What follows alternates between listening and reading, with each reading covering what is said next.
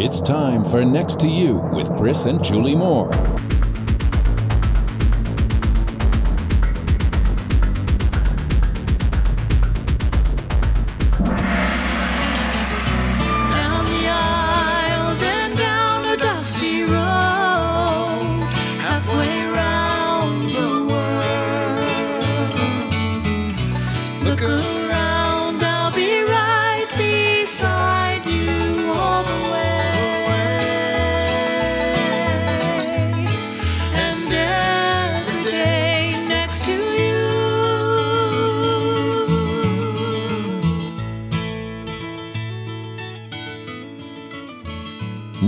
Here's Chris and Julie. Well, thank you very much, Lou, and welcome everybody to Next to You. I'm Chris, and wait, over there is some woman. Well, Chris, it's Julie. Oh, hi, Julie. And you don't recognize me because I am wearing some really high tech sunglasses because we are having an album release show tonight. And the album is entitled Rise of the Midnight Sun. And the sun is joyfully getting in my eyes. oh, there you go. So, who's our guest artist tonight? Well, Chris, it's user US3R, and he was a previous guest artist. And a great show that was. It was, and he has a new release that we're going to be talking about. Wow, that's And- a lot of fun. And just to tell everybody, this is a Zoom meeting because Right. he is in Seattle, Washington. Right, Seattle. Well, let's get him on the line. So, Chris, one of the things I really love about doing this show is when we catch up with the artists that we've had in the past to see what's new and exciting as far as songs, tours, and projects they're working on. And this guest was on our show in January of 2021. And his show really stood out because of the instrumentation and recording magic in his songs. This will be another great show with the artist known as User, and that's spelled US3R. Welcome back to Next to You. Hi, how are you? Thanks for having me. Real good, real good. How are things out there? Seattle. Well, Seattle's uh doing well. Since the Yeah. last time we spoke, uh it's become a lot more peaceful around Seattle. Uh, it's Oh. pretty cold out right now, though. It's about 15 degrees outside. Oh, we're wow, warmer you're- than you right yeah, now. Yeah, we're warmer than you are. That's something. I, it happens once a year. So you have an album release, and it happened in August of 2023. And Yeah, it's my album fourth is- record. Yeah, I Yes, saw that's what I was that. going to say. We're, we we have four albums here, uh, but this one's called "Rise of the Midnight Sun." Yeah. And, um, it said that says on uh, we do Apple iTunes, and so it says Mm-hmm. that uh, they've labeled the genre as pop rock, art rock. And when we were talking uh, earlier, you you called it electronic classic rock. So yeah. it's pretty interesting how you label music. Yeah, yeah. Well, I mean, first of all, like um, you know, my kind of uh take on the genre may be different than what the algorithms assign to Assign it, Right? it. Yes. the algorithms are looking at it from a sort of bits and bytes perspective. They're looking at it from sonic qualities, song lengths, uh tempos, um, energy levels, and then all of a sudden they're doing classification with machine learning to compare it to other things, and they go, "Oh, that's a that's an R&B record or whatever," Mhm. right? It's often 70% correct. It's not super. Yeah, well- right. So the classic rock thing, let me explain. So like basically I grew up in Palm Springs, California. And um if you've ever been to Palm Springs, you'll know that it's hot. Uh there's a lot of um artsy folks out there, a lot of people wearing like leather wristbands and you know their topaz and all the things and and classic rock is playing nonstop on the radio all the time. So even though I grew up, you know, listening to like Metallica and you know hip hop and all the different things, um, I was constantly sort of uh, in the sort of the waters of classic rock around me. That which is to say, very guitar centric, very dry in its recording, um, very open chordy, Mhm. right? All these things that are very sort of like uh, the staples of like 60s and 70s guitar music, right? Sure. And you know, if you go in towards the 80s, it becomes a little bit more digital, right? Digital reverbs, more drum machines, things like that. You get into the 90s, you're talking grunge, all of that stuff, and then you get into like the really uh, kind of squeaky clean, like produced stuff of the 2000s and up to today, right?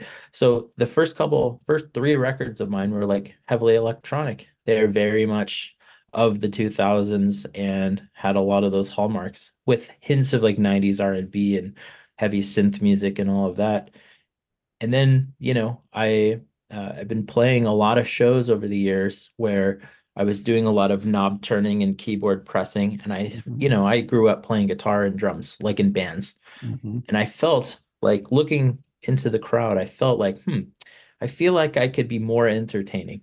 Mhm. I feel like they could be having a better time. And so I started bringing guitar into my live shows and playing guitar accompaniment on all of those things that didn't have guitar parts in them originally.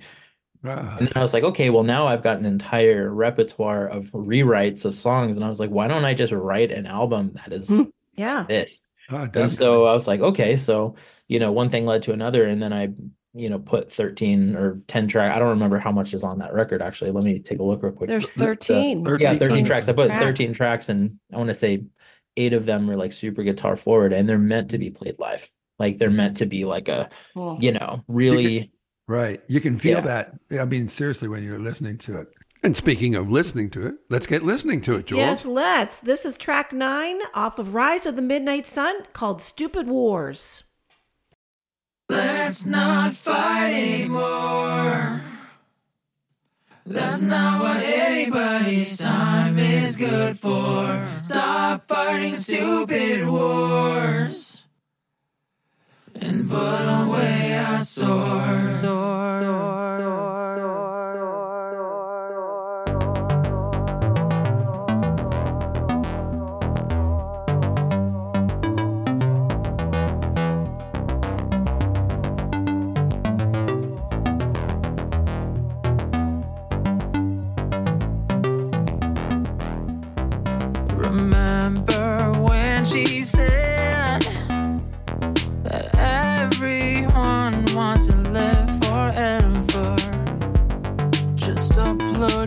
Consciousness and press play to begin. We heard voices in her head, but now I took the time to find a room. They're all her enemies. At least that's what she's telling me. Her stories become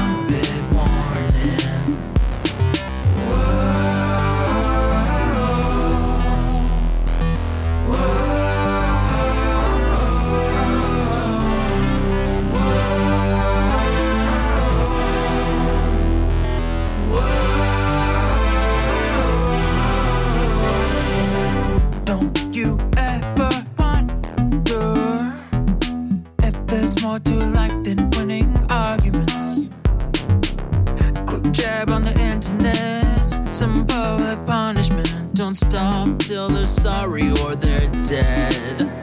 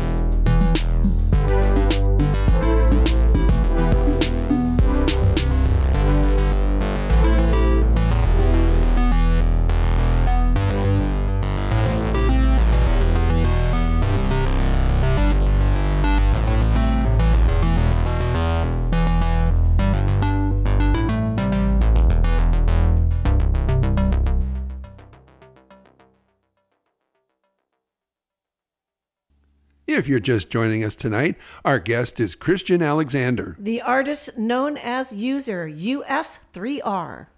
I I told you when we were writing that I um when we when I listened to the album, the new album, Mhm. I just love the way that every song starts because Mm. somehow you like captivate captivated me right away.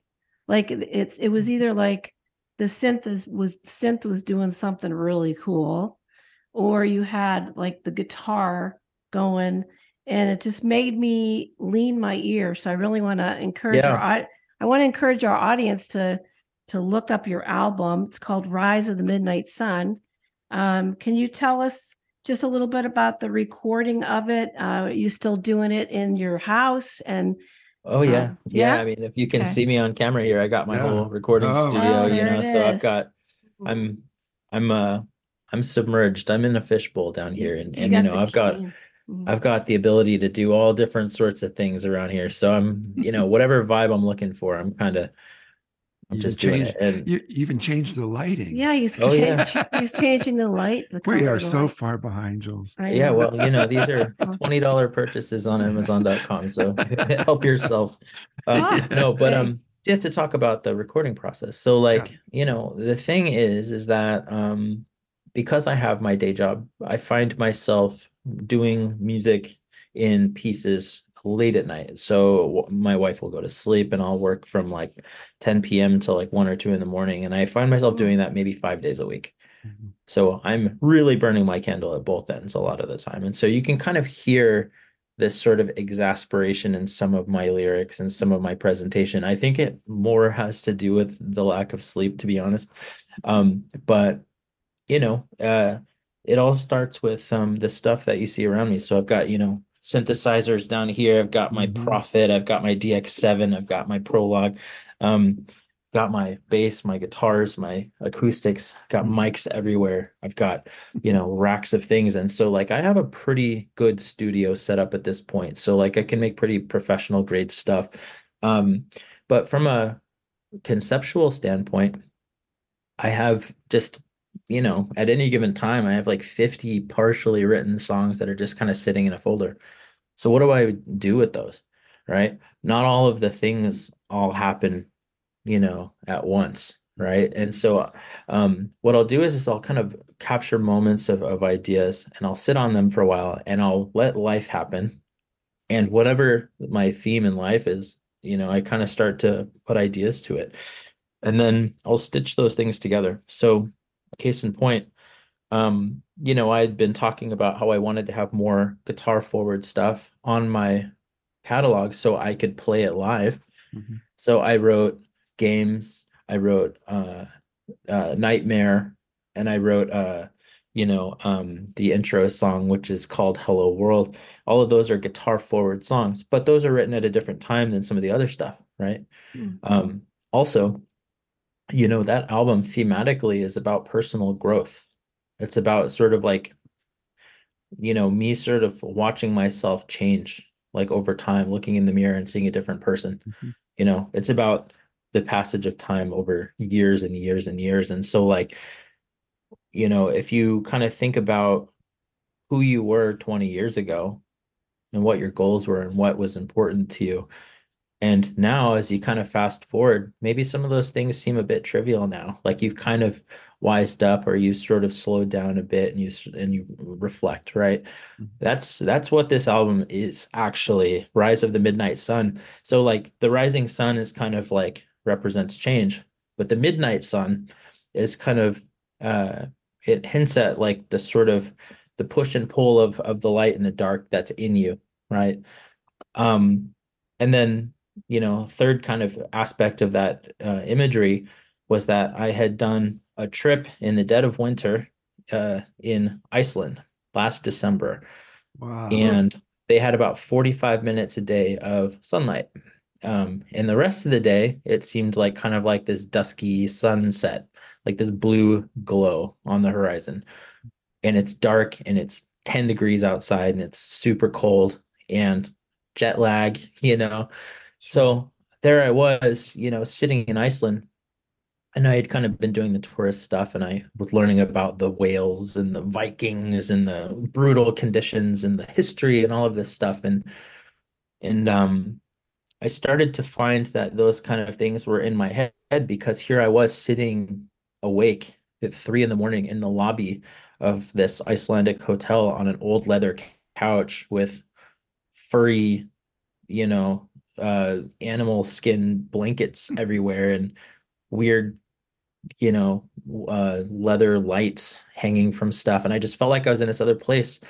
And so you know rise of the midnight sun. It's like it's like uh you know like when when like an eclipse happens and you see darkness with a with a contour of light. It's like that's what it feels like. You're in you're in the glow of the midnight sun when you're there in the middle of winter and so that that visually was kind of symbolic for me um, because it kind of started to feel like that was the changing from within like over time like That's you're nice. growing up you know Well, that uh, now that hearing you explain the album in that way, uh, I really enjoyed the final cut. Uh, It's a beautiful song. And here is the final song, track 13, called Try Again.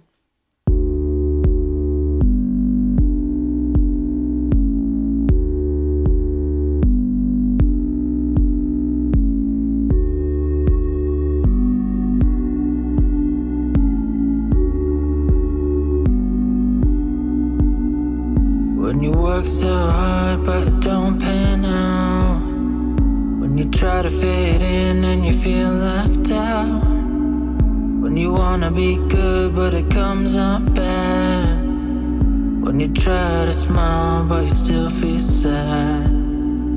Like a flake of falling snow. You don't have to fall alone like the leaves blowing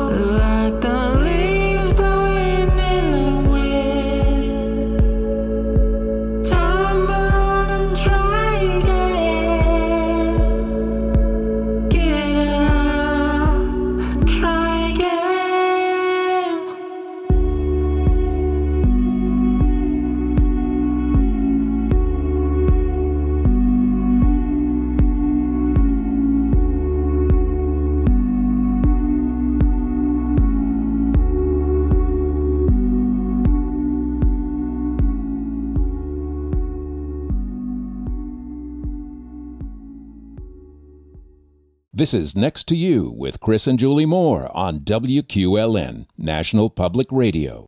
Yeah, there's um a couple songs that stood out uh, as far as harmonies, and one was track two, which is "Glow," and track eight, "Pale Blue Dot." And uh, yeah. we, we really enjoyed those harmonies. And um, the "Pale Blue Dot," um, I wrote down. It sounds like you used uh, the sounds from Millennial Blues, which is a big hit from one of your other albums, and it sounded similar to you know the instrumentation that you used, the, Yeah. the synth sound. And but I I really love the contrast when yeah it drops to a really soft part with those harmonies. Really nice job on that one. Yeah, pale blue dot. So, you know, I was talking about my experience in Seattle where we were like going through all of those protests and stuff.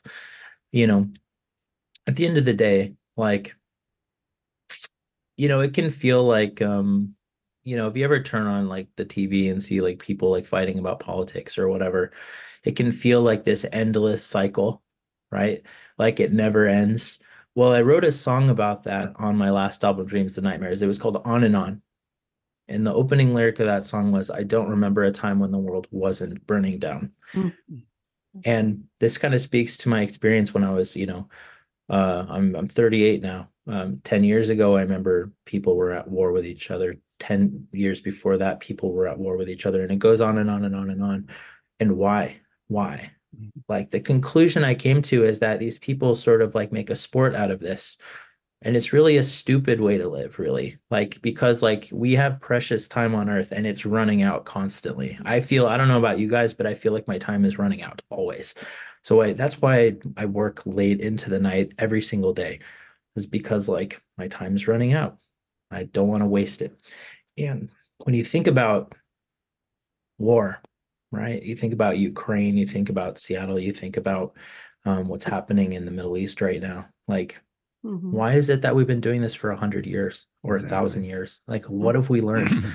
and so, Pale Blue Dot is a is a is a reference to Carl Sagan.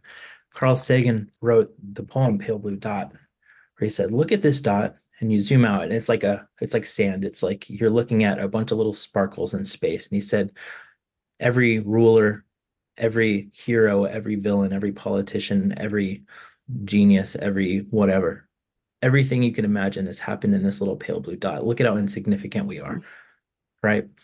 And inside a pale blue dot, it's like, um, you know, the uh, the the lyrics are basically saying like, we fight over things that don't matter. We pray to things that don't talk back to us. We keep repeating the same mistakes out of hubris and stupidity. Like, why are we doing this to ourselves? Right. So it's written in a sort of um, classic rocky sort of riff, right? So Mhm. if I were to pull a guitar off the wall, like it's kind of like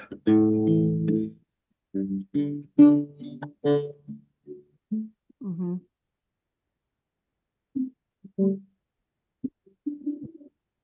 right? So it's very, very classic rock. And when you do that, now all of a sudden you have all those open chords. You have like the the the scales and the harmonic richness that you can bring to that, which is you know part of the genre. Like it's it's so natural, it's so obvious. So, you know, I wrote the the main lead, and then I started to enrich it with harmony. Mhm. So that's what this song's about. That's like why it sounds the way it does. You know, Julie, I noticed the guitar isn't coming through real good on Zoom. I know Zoom. I don't know what it is about uh, Zoom, but yeah. that that means they have to go out and purchase the album, or just or- even listen to it. or go see Yeah. him live. So, what's the song we're going to be listening to? this is Pale Blue Dot by our guest artist, user US3R.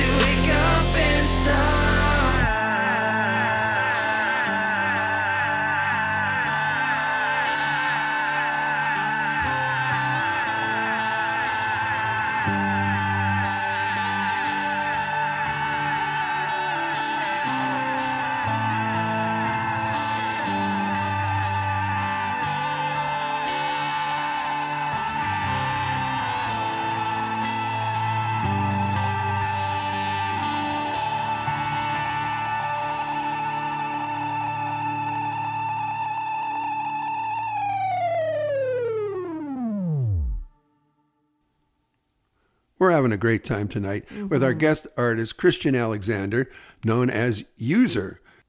So, Julie, tell me what you want. Tell you what I want, what I really, really want. So, tell me what you want, what you really, really want. I'll tell you what I want, what I really, really want. So, tell me what you want, what you really, really want. I wanna, I wanna, I wanna, I wanna, I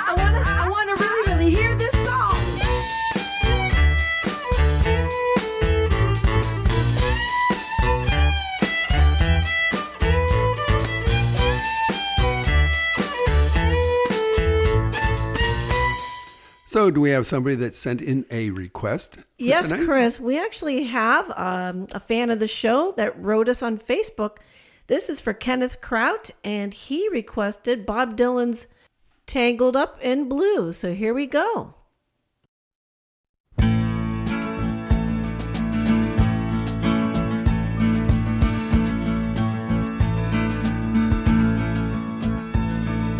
Early one morning, the sun was shining. I was laying in bed, wondering if she'd changed it all, if her hair was still red. Her folks, they said our lives together sure was gonna be rough. They never did like Mama's homemade dress. Papa's bank book wasn't big enough. And I was standing on the side of the road, rain falling on my shoes. Heading out for the East Coast, Lord knows I paid some dues getting through. Tangled up in blue.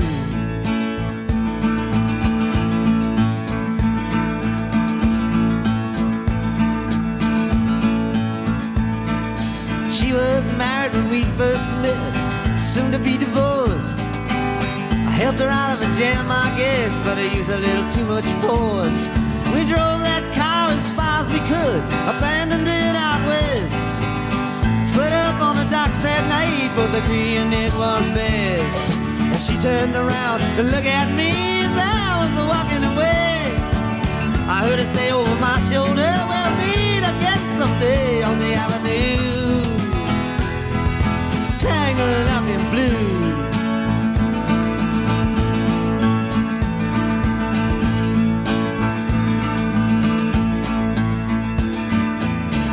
Job in the great North Woods, working as a cook for a spell. But I never did like it all that much, and one day the axe just fell. So I drifted down to New Orleans, where I'm lucky with a be employed. Working for a while on a fishing boat right outside of Delacroix. But all the while I was alone, the past was close behind. I seen a lot of women, but she never escaped my mind. I just grew in blue.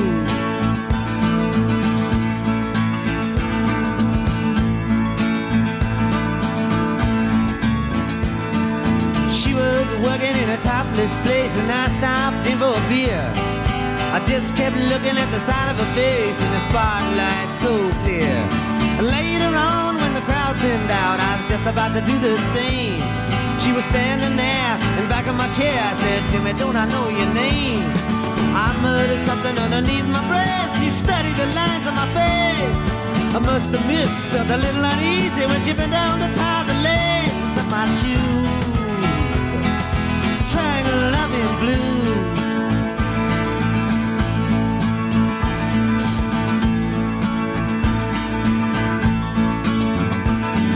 She lit a burner on the stove and offered me a pipe. Thought you'd never say hello, she said. You look like a silent type.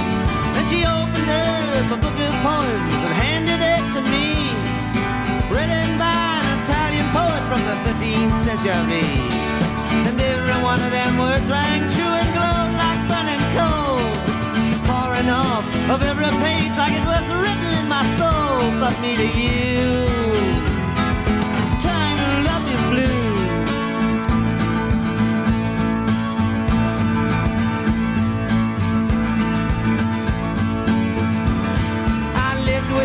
on Montague Street, the basement down the stairs. There was music in the cafes at night and revolution in the air. Then he started into dealing with slaves, and something inside of him died. She had to sell everything she owned and froze up inside. And when it finally the bottom fell out, I became withdrawn. The only thing I knew how to do was to keep on keeping on like a bird that flew.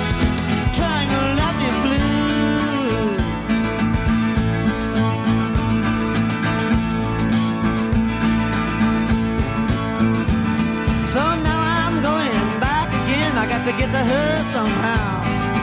All the people we used to know, they're an illusion to me now. Some are mathematicians, some are carpenters' wives. Don't know how it all got started. I don't know what they do with their lives. But me, I'm still on the road, heading for another joint. We always did feel the same. We just saw it from a different point of view.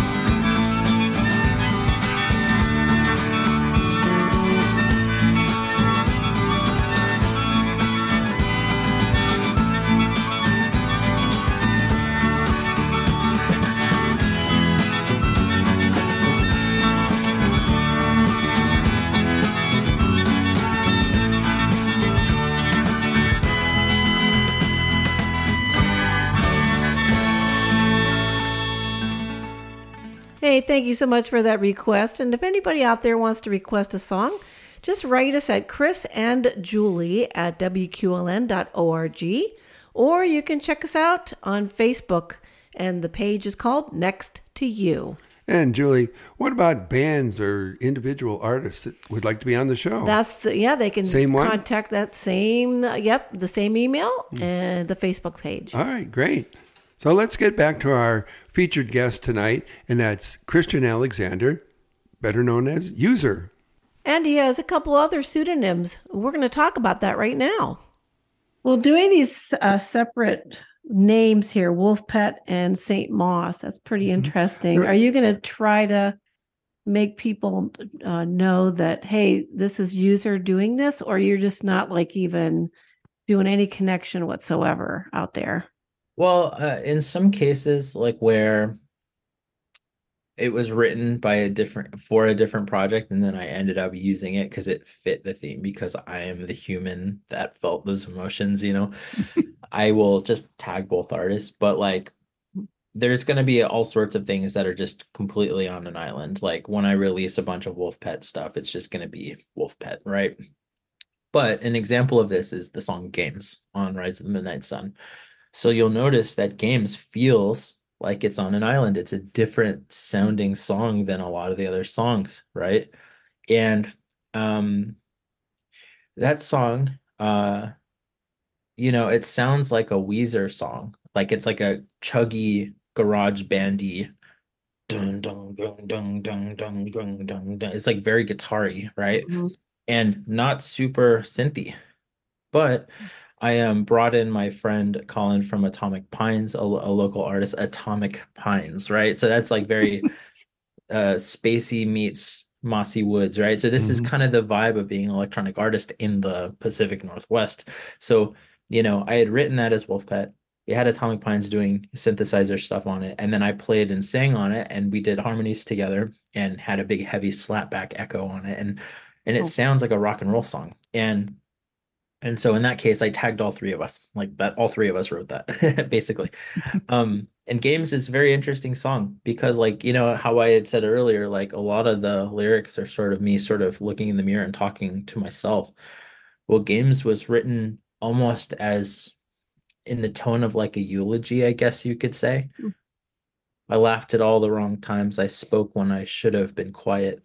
I lied when I should have told the truth, right? All of these things, um, you know, I learned my lessons with my hand in a fire.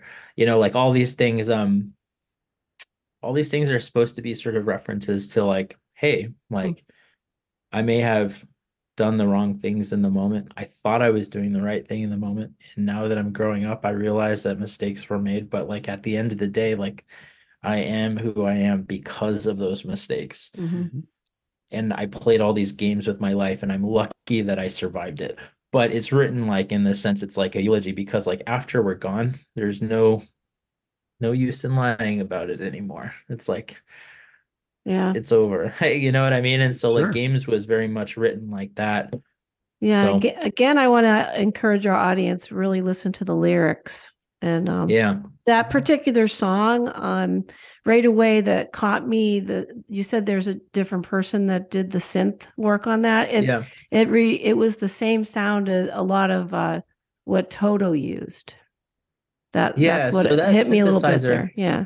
Yeah, that synthesizer um was a combination of like a virtual synth that I had on my computer and then also layered with a Juno um 106. So like we're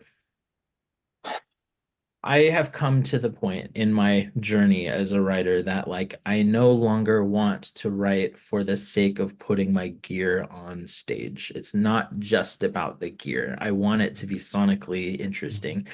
And so like if I had been purely Juno 106, it would have sounded very distinct and very like, oh, I know what that synthesizer is. But it sounds vague in its origin because mm-hmm. it's two things layered on top of each other, and one of them is a virtual instrument. And then I'm singing with a heavy slapback with a guitar behind me, right? So it's like the whole point is is that, you know, it's it's not a love letter to my gear Mhm. it's it's a song and it serves the song so like that's the kind of thing that i had to sort of communicate when i was collaborating with atomic on that is like hey like here's what i want this to feel like i want this to be like you're staring deep into my heart when you're hearing this and there's nothing distracting you like i am not lying to myself and i'm not lying to you like get all of the crap out of the way and like that was the purpose of the song is to like hey like i finally kind of taken the wall down and so like sonically it had to feel that way Yeah. Beautiful. Here's track six on User's Rise of the Midnight Sun album. This is called Games.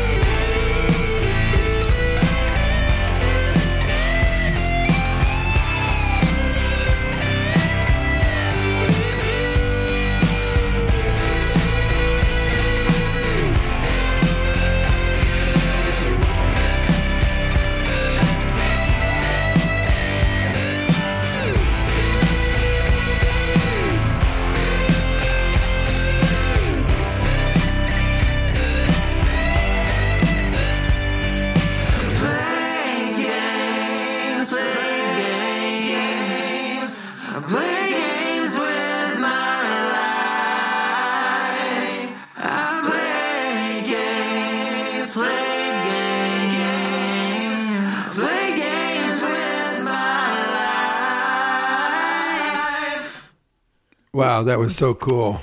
Very cool. Yeah, And- nice harmonies. Yeah, I just want to let the audience know again that we are having a chat with Christian Alexander, known as User, and we're using Zoom. Just tell us a little bit about the music scene in Seattle, Washington, or, or where you are right now. Well, yeah, yeah. So Seattle is kind of like, I feel like the Seattle of today is like always in the shadow of the Seattle of the 90s in the sense that like everyone was like, oh, Pearl Jam and, and Nirvana are such big deals to like this giant um, wave of music that happened in that decade where you have bands like, you know, Alice in Chains, also a Seattle band. You've got, you know, Mudhoney and, you know, all the Soundgarden and Smashing Pumpkins and all these bands that were just super huge at that moment. And Seattle became like the sort of the the hot place on the map, right? And after that died off, um, became like this kind of relic of the past, right? And so sometimes you can get the sense that people overlook the thriving music scene of today because of that. On the other hand, is it really thriving? Uh, Well, I mean, like to a degree, no. Because if you think about places like LA, New York, Austin, Memphis, you know, um, just uh, Nashville, like all these places that are like music business places, um, a lot of like touring acts will actually choose to not tour through Seattle because like it can be a bit of a question mark if they're going to fill up the room or not. Why is that? Well, what is the makeup of the city? Well, we've got people who used to grow up in Seattle who were maybe, you know, local working class folks, right? And those are PNW people through and through. Like they wear their puffy jacket and their plaid and their beanie and they do the coffee thing and the whole nine, right? And then you've got people who are sort of relocated to Seattle for tech jobs, right? So you've got um you've got Redfin, Zillow, HBO, Amazon, Meta. You've got there used to be a Twitter office there. Oh, it's hi-fi. Yeah. And um What, what's just like a million. oh yeah, and it's like new uh AI based like gestures. Um but but my point is though is that like we're kind of going through this period where there's a bit of a social and economic divide between the original folks who lived here before and the people who came in for tech and I happen to be in the second category in the sense that I came here from tech. Um and so for that reason it can be a little hot and cold like what kind of crowd are we going to get tonight? And if you're trying to earn a living touring that can be weird. So um my friends who are in the music scene they do a really good job of like getting a thriving little heartbeat going. And we have a handful of artists out here that are sort of like in the up and coming you know category. And then you've got um, some record labels that are from the earlier days who are still bringing about like new bands um, and they're famous in their own way you know? Um, but yeah so i would say like seattle's music scene is very electronic. It's also very um, rocky. There's a lot of like garage rock bands that are like really good that have like elements of that stuff. There's also the kind of um, indie bedroom pop thing, the very polished and professional version, all the way to the, you know, the the sort of developing version of that, and then there's the, you know, um, the KEXP kind of circuit where like there's all the folks who are like, you know, mini miniature famous people from the last 20 years like postal service like those types of bands like uh, death cab for cutie. They're like really famous in seattle. And those guys would sell out a show no problem around here. But it's you know so there's kind of like all these little chasms that have formed like these these little cliques i guess I got to say, Julie, it's so interesting talking with uh, Christian over Yeah. the Zoom thing here that we're doing. Such interesting stories, Chris. Oh, yeah. We're going to get back to Christian and we are going to do one of our segments cover tunes.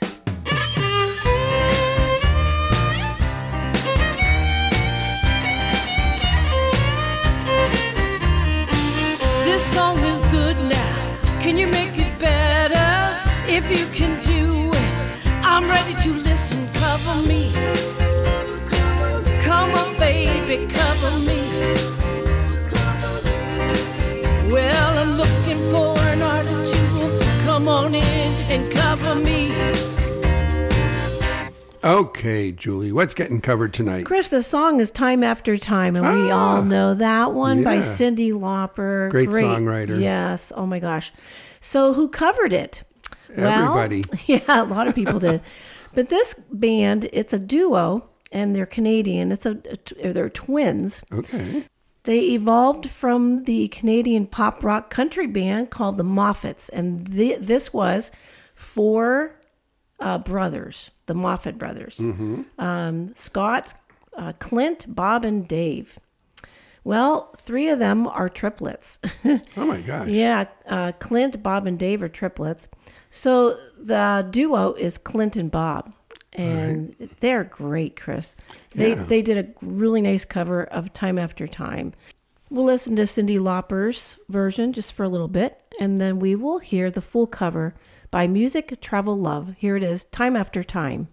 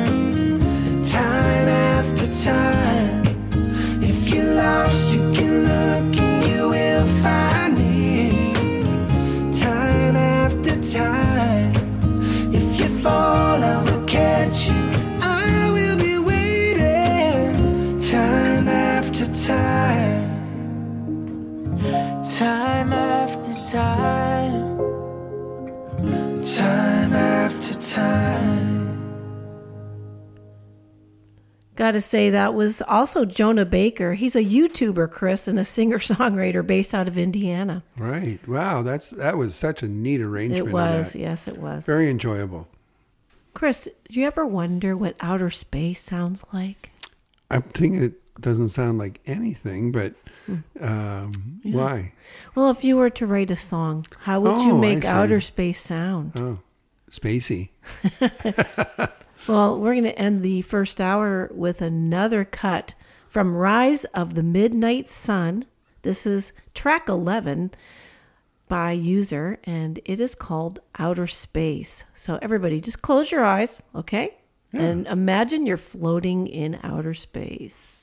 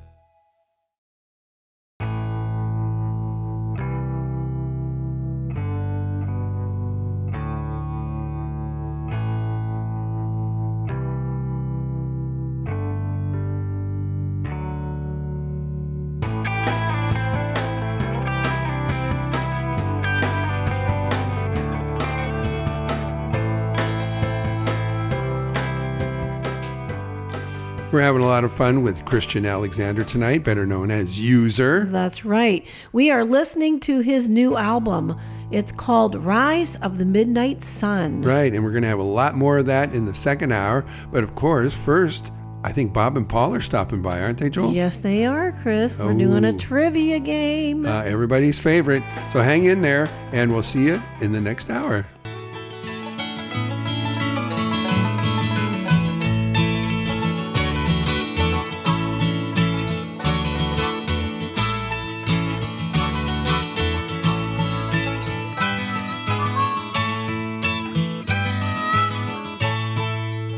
You're listening to WQLN NPR.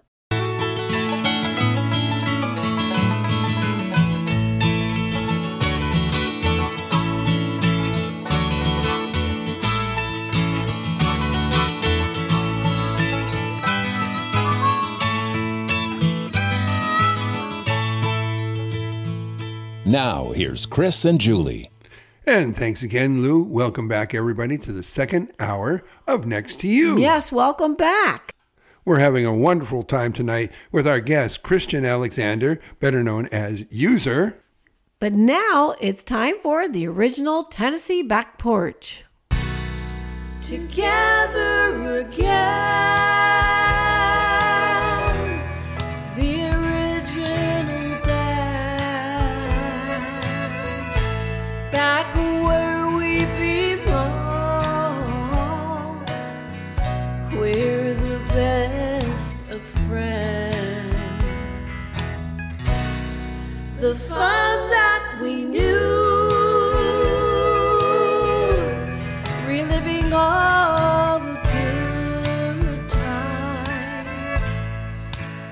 nothing else matters. Cause we're together again. It's the original Tennessee Back Porch. Well, it's reunion time, Chris, and we have Bob and Paul in the studio. How did they get in? How did we get here? I don't know. Walked. Oh, that. They both had That their again. licenses taken away. That's not true. um, well, I have a surprise for uh, Julie. Uh, she wanted a trivia game today, and I came up with everyone's favorite topic candy. No, not candy. Um, television, TV. We have TV trivia. And then I thought she'd be so excited. She goes, I don't watch that much TV. I don't. I watch like PBS and documentaries, and So WQLN. I know. So I'm not good. I'm not good at TV trivia. no, you'll. you'll uh, these- Antiques these are- Roadshow. Antiques. I do. I love that. American Pickers. Uh-huh. well, we're going to get started All right. because I think this is a good chance, knowing this now. Uh, and since Paul hasn't watched television since uh, the Munsters, uh, this is a good chance for people listening tonight to beat, the back porch.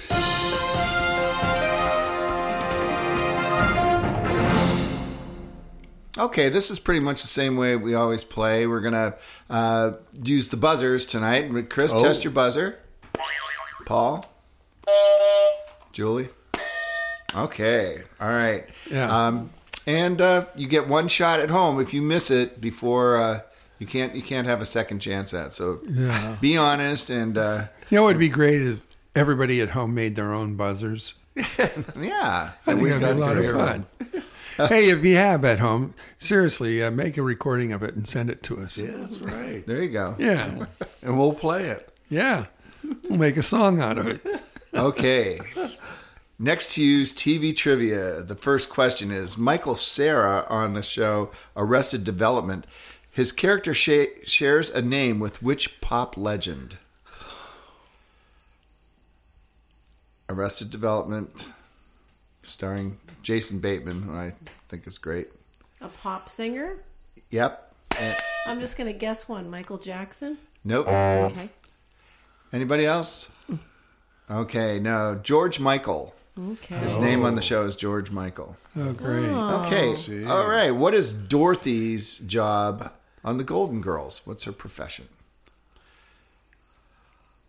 That's Bea Arthur. Bea Arthur's character. Paul? Uh, uh, she, she ran away from home. What? That's oh no, not that's a all profession. Wizard of Oz, dear. Oh, that's right. We're talking about the Golden Girls. Sorry. Wow. Okay, somebody get Paul. uh, Julie rang in. My buzzer Some no-dos. Oh. It just went off. Oh, yeah. Anybody? Yes. Can I just? I'm just guessing, Bob. Uh, Go how ahead. about a secretary? Um, And that's incorrect. Okay. Chris? Well, I might as well guess. Uh, waitress. She was a substitute teacher. Oh man. We would have accepted That's- teacher as mm, well. okay. Okay, what is the Munsters address? Um, Anybody? Mm. Yes. 13 Mockingbird Lane. No. 13, 13? Yeah, so judges, ding, mm. we're going to go because nobody's getting any points. Chris gets a point. It's 1313 That was a good Mockingbird. Lane. That was Wow. really good. got. Yeah. How'd you get that? Oh. I may have seen it once or twice. Okay. Yeah. Very good, Chris. Prosecutors complained about which TV show influencing real life juries. Prosecutors complained about which TV show influencing real life juries. Oh, Anybody? I know this. I know hmm. this. Oh, come on. Perry Mason. Perry Mason, incorrect. Oh. no, you've already I, I'm tried. trying to reset my button. Sorry. There's no resetting. There's no crying in baseball. Oh, he threw it on the floor. Judge Judy. Judge Judy is incorrect. Oh, I thought that was right. Julie? No. CSI, Crime Scene Investigation. Really? CSI, yep. All right, That's not great. even a trial. Yeah, they have a trial and, uh, sometimes. Never Yeah. saw it. Sometimes. Okay, which Game of Thrones star was nominated for an Emmy every single season? Which Game of Thrones star was nominated for an Emmy every single season? Nobody knows. Anybody? No. The lead actor. that is not specific enough. Um, Peter Dinklage. Oh, wait a second. Are you kidding me? No, Seriously? Peter oh Dinklage. my gosh, Paul, it's your favorite person. For those who don't understand the laughter here, Paul refused to believe that Peter Dinklage was a real name on on a previous show. Uh, but anyhow, he is. He uh, was nominated every year. Oh, that's pretty cool. He is a real person. Now, pronouncing it as closely as you can, what did Lucille Ball try to sell in a commercial on I Love Lucy? Anybody? Famous. One of the just absolutely famous. It's not the chocolate television. thing. Not the chocolates. This is uh, when there was alcohol in it, and she started. Oh, Anybody? no, Oh, I can't remember what it was called. Vitamita Vitamin. Oh, yeah. Good. Good. Oh man. There you go. Man, we're getting killed tonight. You know, I Chris, know you're going to win this whole thing with one point. South Park takes place in which state? South Park. Who is that? Montana. Uh, no. Illinois. No. Anybody? New York. Incorrect. Colorado was the answer to that. I was close with We are all Montana. just guessing. And here's a good guessing one. How many, if if you've ever seen this, uh, how many people did Annalise Keating kill on How to Get Away with Murder? The TV show How to Get Away with Murder. All of them. Incorrect. 13. Incorrect. Uh. Just guess a number, huh, Julie? Just say a number. 10. Zero is the answer. Oh, Zero is the that's a trick question. Oh, yeah, really. yeah, yeah. Okay, Okay. go. They're God, all we're- trick questions. Moving along here. Yeah, the, Okay. the crickets are going to be worn What out. What was Beaver Cleaver's real first name on Leave It to Beaver? Come on, Paul. You were I know. you were like thirty when that was on, weren't weren't you? Uh, It's poor my Paul. heyday in the 50s. Yeah. Beaver Cleaver. I can't believe. Wait. Oh, gosh. I know that name, too. Come on. Yes. Uh, I'm thinking of Dennis the Menace, but is it Dennis? no. Okay. No. All right, I'm out. Come on. brothers. Theodore. Theodore is correct. Correct. Oh, good That's job, correct. Chris. I knew Theodore it as soon as you Cleaver. said it. Yep. Come on, Chris. We have to beat the audience. I know. The Gosh, you look have to nice beat today, the Mrs. audience. Cleaver. The back porch Why, has thank you. uh, the back What was porch the guy has two that- points. Well, uh, um, Eddie. Eddie, Haskell. Haskell, Yeah. Yeah. So, Oh, my gosh. All right. Okay, all the- The, back porch has two points. I hope we're beating the audience. We hope I doubt it. In the Jeffersons theme song, where were they moving on up to? Chris. The East Side. The East Side is correct. Good one. Wow. Yeah, we're on a roll now. we have three points. Um, here we go. Let me see here. Oh, what was the name of the coffee house that Ross, Rachel, Monica, hmm. Chandler, Phoebe? Central Perk. Central Perk is correct. Chris is just burning this up. Are, are we, no, let's play team. Come on. we're a team today. What TV show invented the rerun to allow its star time to recover during and after pregnancy? Frasier. Frasier's incorrect. Oh, Bewitched. Bewitched is incorrect. Daphne was pregnant Yeah. in Frasier. Yeah, but uh, It's probably earlier. reruns than have been around a lot longer than Yeah. than uh, Frasier. This they invented the rerun concept. Go ahead, Paul. Just say ding. His Ding. Uh, Three's Company. incorrect. The answer is I Love Lucy. Oh, yeah. Oh, Yep. Um, let's see. Here we go. Which m- fellow Golden Girl cast member had a recurring role on Maude with Bea Arthur? Betty White. Incorrect. Okay. oh, good guess though. I just knew she was one of them. Yeah. I don't know any of them anyhow, other than Betty. Okay, Paul. Yeah, no. no. Rue McClanahan, the one that played. Uh, Didn't- what was her name? Never heard no of that. I thought that there was name. a disease. Okay. Yeah, really. I don't know what you're talking. about. Something you, something I you got got, in your I got, thigh. I got Rue McClanahan in my, my joints. Where did Ralph Kramden threaten to send his wife on the honeymoon? Christmas first. The moon. The moon. Poor Paul. He was right there. He probably would have said Venus. Venus. It is correct. Uh, okay, Paul. Okay. Which TV host initially refused to book Elvis Presley, but then made his performances even more famous? Ed Sullivan. You are correct. Hey. Good. Thank you. Mama's Family was a spin-off from what show? Um, Mama's Family. Oh, Carol Burnett. Yes. Carol, Carol Burnett show is good. correct. Yep. Okay, we're getting down to the wire here. We're almost All right. done. Um, Mork of Mork and Mindy was from which planet? Work. Ork is correct. Yeah. Boy, Chris, you watched a lot of TV. Wow, he was hooked in front of that TV. Mhm. Paul was busy with sports, and I was. Yeah, Yeah. Chris was. I was busy raising Playing some guitar. children. Uh, Laverne and. Shirley was a spin-off of which show? Happy days. Happy Days is Did I- did I get on it? Yes, good job. I got a point. Uh, okay, here we go. Dick Loudon lives where in the show Newhart? Not the Bob Newhart show, but Newhart's when he owned the inn. That's a little hint there. Refresh your memory.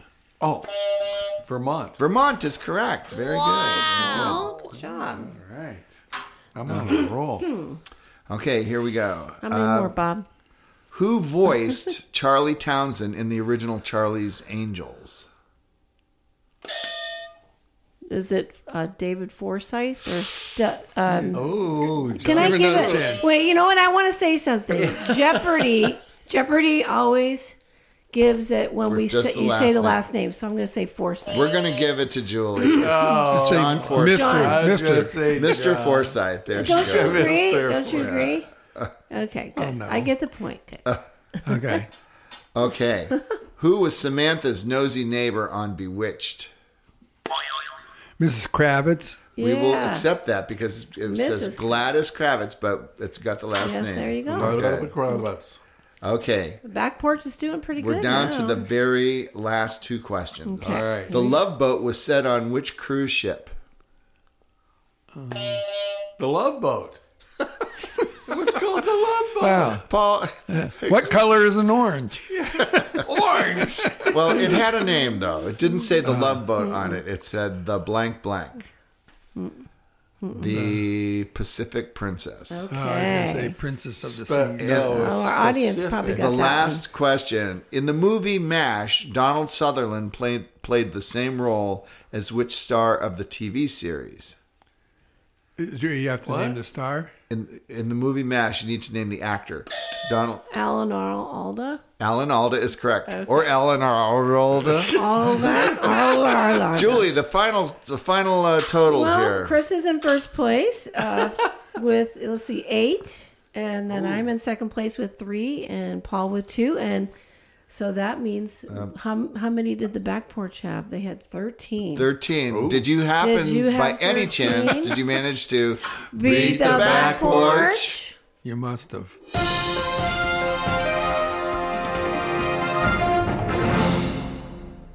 well, how did you guys do at home? Uh, we- Yeah. you know, we'd love to hear from you and see how you did. Sure. Write to us anytime. For those of you out there that are wondering, how did we get connected with uh, Christian out there all the way in Seattle? Well, he's the son of our announcer, Lou Savage. And of course, Lou grew up in Erie uh, and did music here. I was in bands with him and stuff in the past. Yeah. But uh, right now, what do you say, Julie? Let's get back and talk to Christian via Zoom. So when I was growing up, of course, we had Todd Rundgren. Do you know his stuff? Did you listen Yeah, to my mom's a big fan of Todd Rundgren. Yeah, uh, so was I. And uh, in fact, uh, in high school, when he was in Nazz, that was the original band. Uh, everybody thought it was the band I had with your dad. It was, he thought it was. They thought it was us, but uh, a little song called "Hello, It's Me." But then he went on and did a lot of synth work with uh, you know, Utopia. Is, is that something you would have listened to at all, or What like did I listen to Todd Rundgren? yeah, or were you forced to into it from your mom? I mean, uh, like I am the child of my parents. Um, Oh. I'm a musician because they are musicians. I am musical because they inundated me with music when I was growing up. Right. You know, my mom and dad split up when I was like three years old, but I lived Oh. with my mom. And my mom is a musician for a living. And when I'd go stay with my dad, he's a musician for a living. My uncle's a musician for a living. So like I there's never been a moment in my whole life where I wasn't just like swimming in a sea of music Sure. the the synth stuff that I like ironically has nothing to do with the synth music of old. So Hmm. like when I was um in college, I used to be a huge Stevie Wonder fan, and obviously they had like lots of Mogi stuff on there, like the you know the TONTO stuff. But like outside of that, I love things like Nine Inch Nails. I love things like Daft Punk. Um, all of this sort of modern electronica, like that stuff is really where a lot of my synth um, synthesizer music sort of taste came from. But a lot of the um, the edge came from my rock and roll background or a mm-hmm. lot of the sort of mm-hmm. music theory sort of side of my taste came from the fact that I've been listening to like everything that my parents play for a living. So like every time they'd have a gig, mm-hmm. I'd hear 20 super famous standards 10 times in a row. Mhm. And then that was my whole childhood, like just listening to these standards all the time of like jazz or rock or 80s or hop music or and you know, my mom and my uncle were in the Righteous Brothers for 20 years. So like on the road with them and parts of my childhood listening to that stuff. I mean, like all of it's crept in. Well, Christian, let's get back to your music now. Yeah, let's play track 10, Chris. Okay. Um, right from Rise of the Midnight Sun. This is called Things Will Never Be the Same. You're going to enjoy this one. I don't mean to cause a panic in your mind, but humanity is falling behind. Many years, it was all a big joke. But overnight, the world went up in smoke. Consider this a cautionary tale about what happens when everyone's for sale. We don't think about self preservation. This is how we end civilization.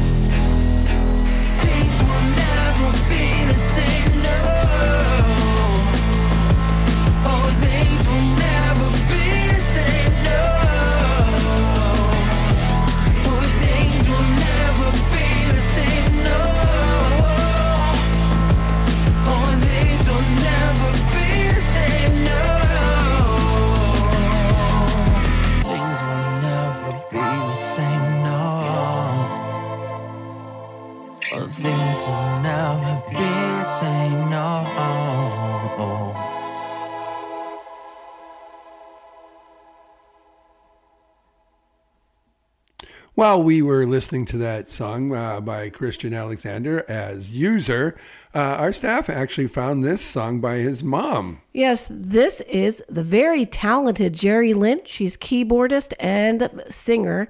This song is called All I Can Do.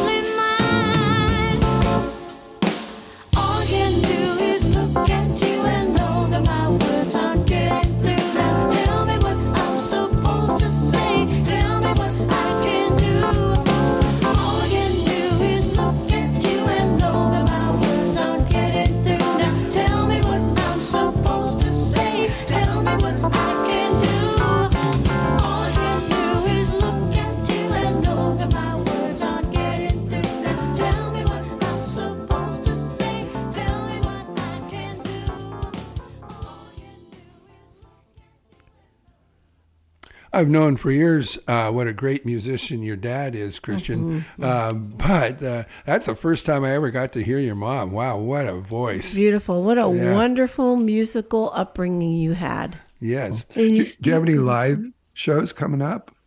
Uh, so I'm trying to book a tour right now. So like I'm kind of focusing my energy on that because the scarcity of shows is a good thing, right? So like if you oversaturate yourself in the local market, people feel like they don't necessarily need to show up to this show.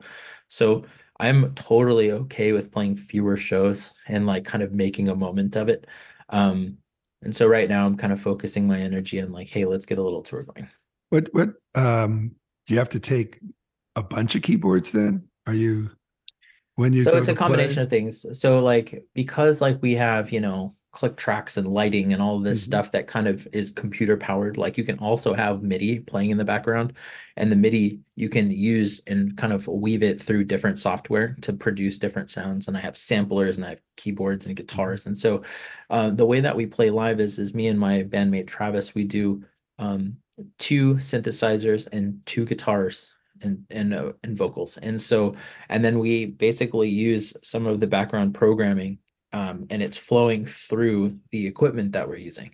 So that way like the equipment may change its patch like partway through something. And so like i'm playing something and then it's something different. Hmm. so because a lot of this stuff was written on my computer like i can do that right? So like it's it's not that hard to like recall some of these sounds. But the thing that's really fun is is that kind of leaning into the guitar playing thing i really like wanted to do um less of what i just said. So like i want to do i want to bring a physical hardware synthesizer with me and i want to play it like a guitar and i want to have less of a safety net because that's like the way that i grew up and that's like the type of music that my family plays for a living right?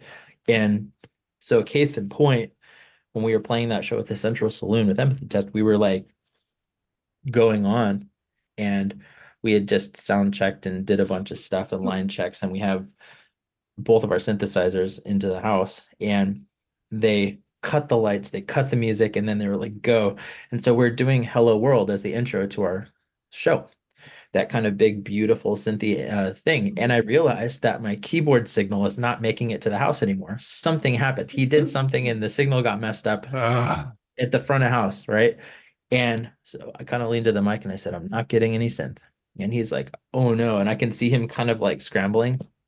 But time is passing. We've got the lighting cues going. And I'm like, fine. So I just picked up my guitar and played it on the guitar, mm-hmm. start to finish. We played the whole song on the fly with different instruments. And that was the whole thing was is like, okay, like this is how it's gonna be. That's fine and that's why it's so fun is because like we're both musicians. We've been musicians for many years. Like this isn't really that big a deal. But if you um kind of think about it from the kind of moment to moment perspective like sometimes if all of it is programmed then all of a sudden you're kind of at the mercy of that. And another thing happened in that show incidentally um partway through us playing the song nightmare uh actually no we were playing the song electricity from the album influence and there's this big screeching guitar solo at the end of it and i broke a string. And then all of a sudden nightmare happens the song nightmare. And nightmare has a big kind of lenny kravitz-esque solo with a big octave pedal on it. And i was like oh crap. My guitar has broken the string that i'm supposed to be playing the solo mm-hmm. around. And the irony is is that when i was in college I broke a string on my acoustic guitar and just out of sheer laziness, I left it like that for like three years. and so I was able to sort of improvise a new solo around the broken string and it was fine. That's and my nice. wife, my wife doesn't compliment me about this very often, but she goes, I I knew what happened. I wasn't sure if anyone else saw it, but I was really panicking when I knew what was about to happen. And you just did it. And I was so impressed. Oh my God, babe, good job. And I was just like, see, this is why you need to not fix your broken strings for three years. That's great. Now, uh, do you feel like your audience enjoys that better when you're, you're on your not, Yeah. not broken strings, but when you're actually getting into it and playing? Well, it? yeah, yeah, yeah. Yeah. I mean, because like, you know, when everything is like perfect, then Mhm. then what? Okay. Right. Like but but like when you recall the moment, you're like, there's there's drama and and um you know, you're not sure what's gonna happen. You're not sure if you're gonna see a car wreck or not. Right. Hey, that's the fun. and that's like that's actually kind of part of the fun right? Right. it's like will he or won't he like you know make a mess of this so luckily luckily for us we have the chops to be able to like deal with that situation but like it's you know it could have been worse yeah, it could have been a lot worse Well, here's the nightmare of breaking a string, but it didn't end up to be a nightmare, did it, Chris? No, it actually ended up being a great song. It, it did. So this is called nightmare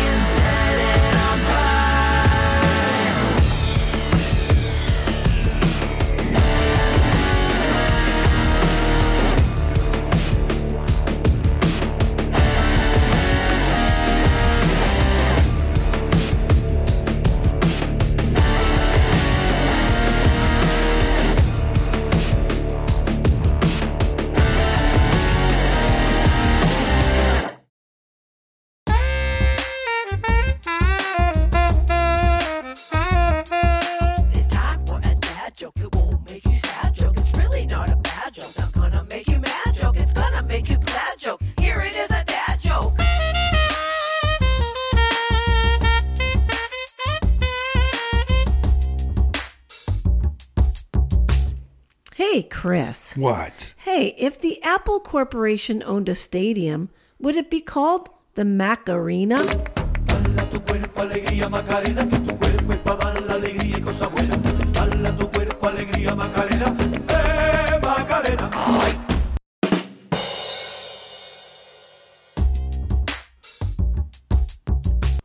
Well, we had a nice little break there, but now it's back to user.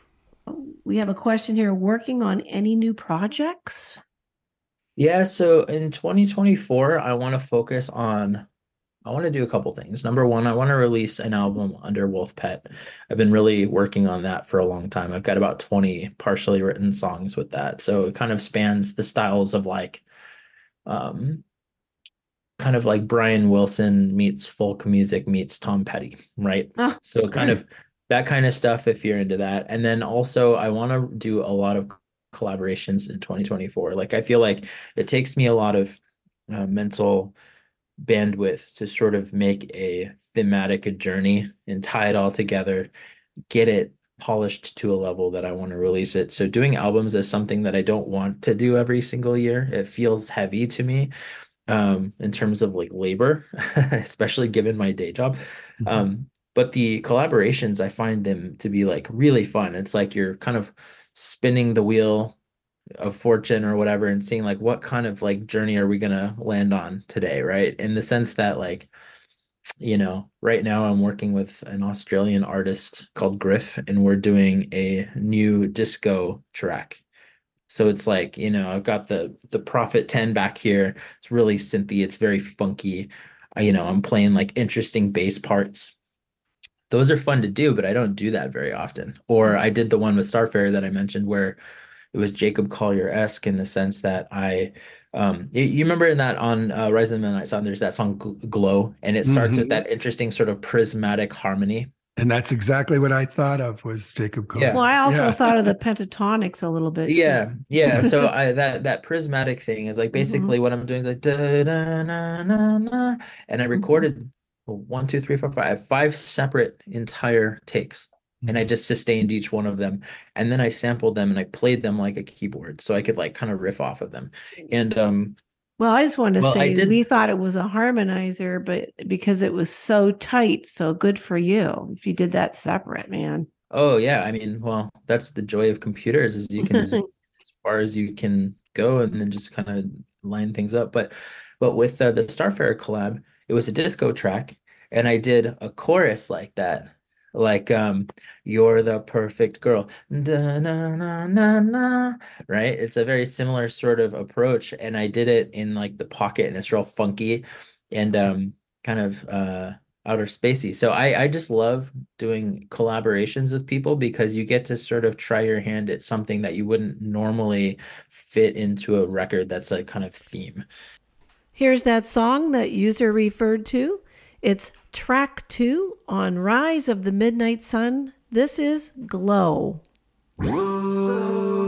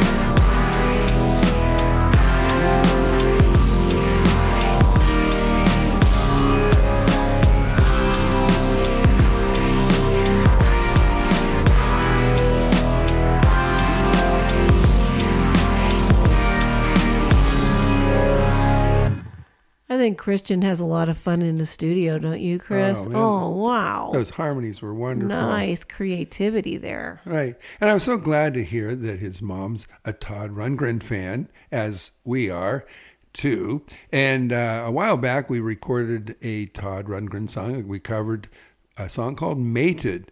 And this is Julie on lead vocals, our daughters Becca and Catherine on backgrounds, our son Nathaniel on drums. And uh, Tom O'Cam, oh, our lead guitarist, doing some lead work on there too. Here's Mated.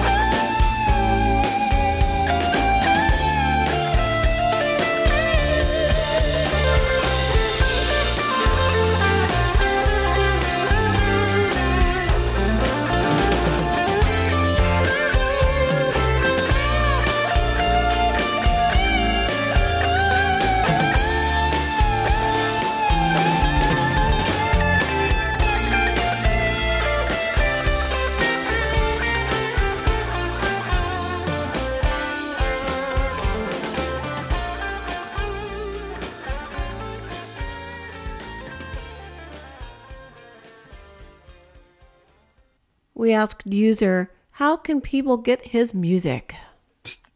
Just people can download it, right? I mean, you know, Oh yeah, so I mean the kind of the way of the land these days is is to Mhm. use like, you know, um distributors and you know Mhm. that puts it on every single streaming platform, which means that some platforms are like purchase centric and some platforms are free streaming centric and then you've got Mhm. Bandcamp in the middle of that spectrum and all of that. So, you know, I'm I'm like pretty uh okay with embracing the sort of modern consumption model. Like eh, I would rather people just go listen to my music on Spotify for free than like buy it if they Right. can. Like I don't really care.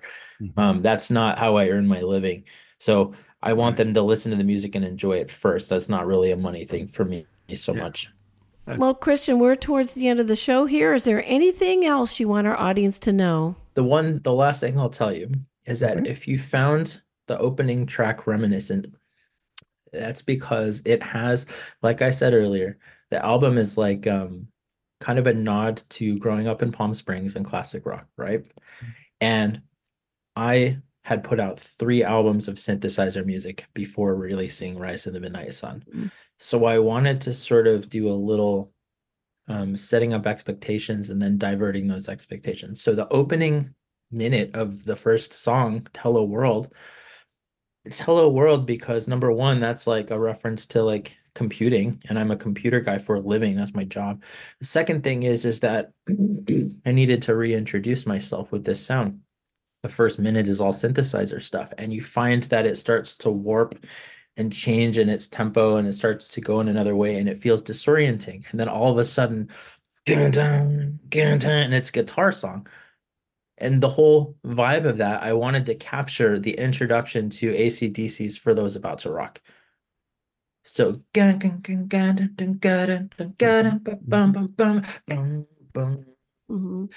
and there's even tempo change in that, right? So, like, Right. it's it's like kind of a nod to what I had been doing versus where I'm going, and Cool. Yeah. kind of setting the tone.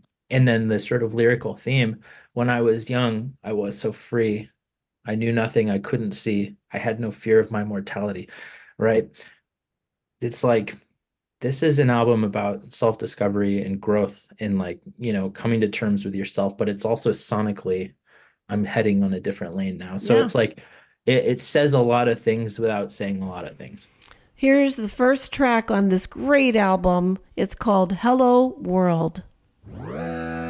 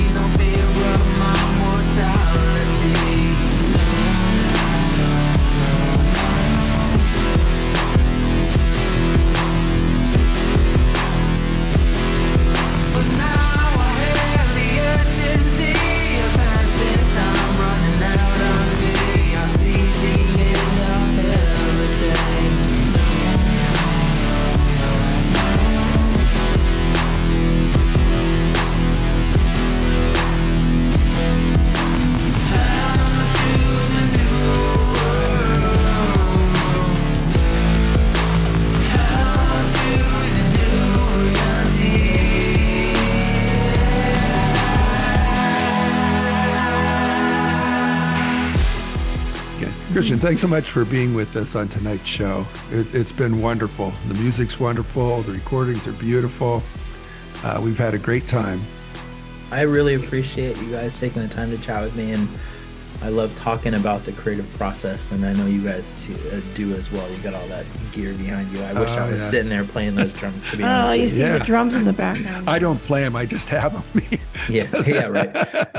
Yeah, this is just for show. yeah. Oh, oh, well, when I have it, no, seriously, when I have a drummer, it's like so they don't because we're upstairs and I didn't want I to got carry you. things. But Oh, I know the drill. Uh, I, I mean, I I, know the I mean, I'm, I'm more like the monkey that you wind up with if I play drums. You know, hitting each drum each on the same beat. hey, we're all, we're all just some kind of wind up toy.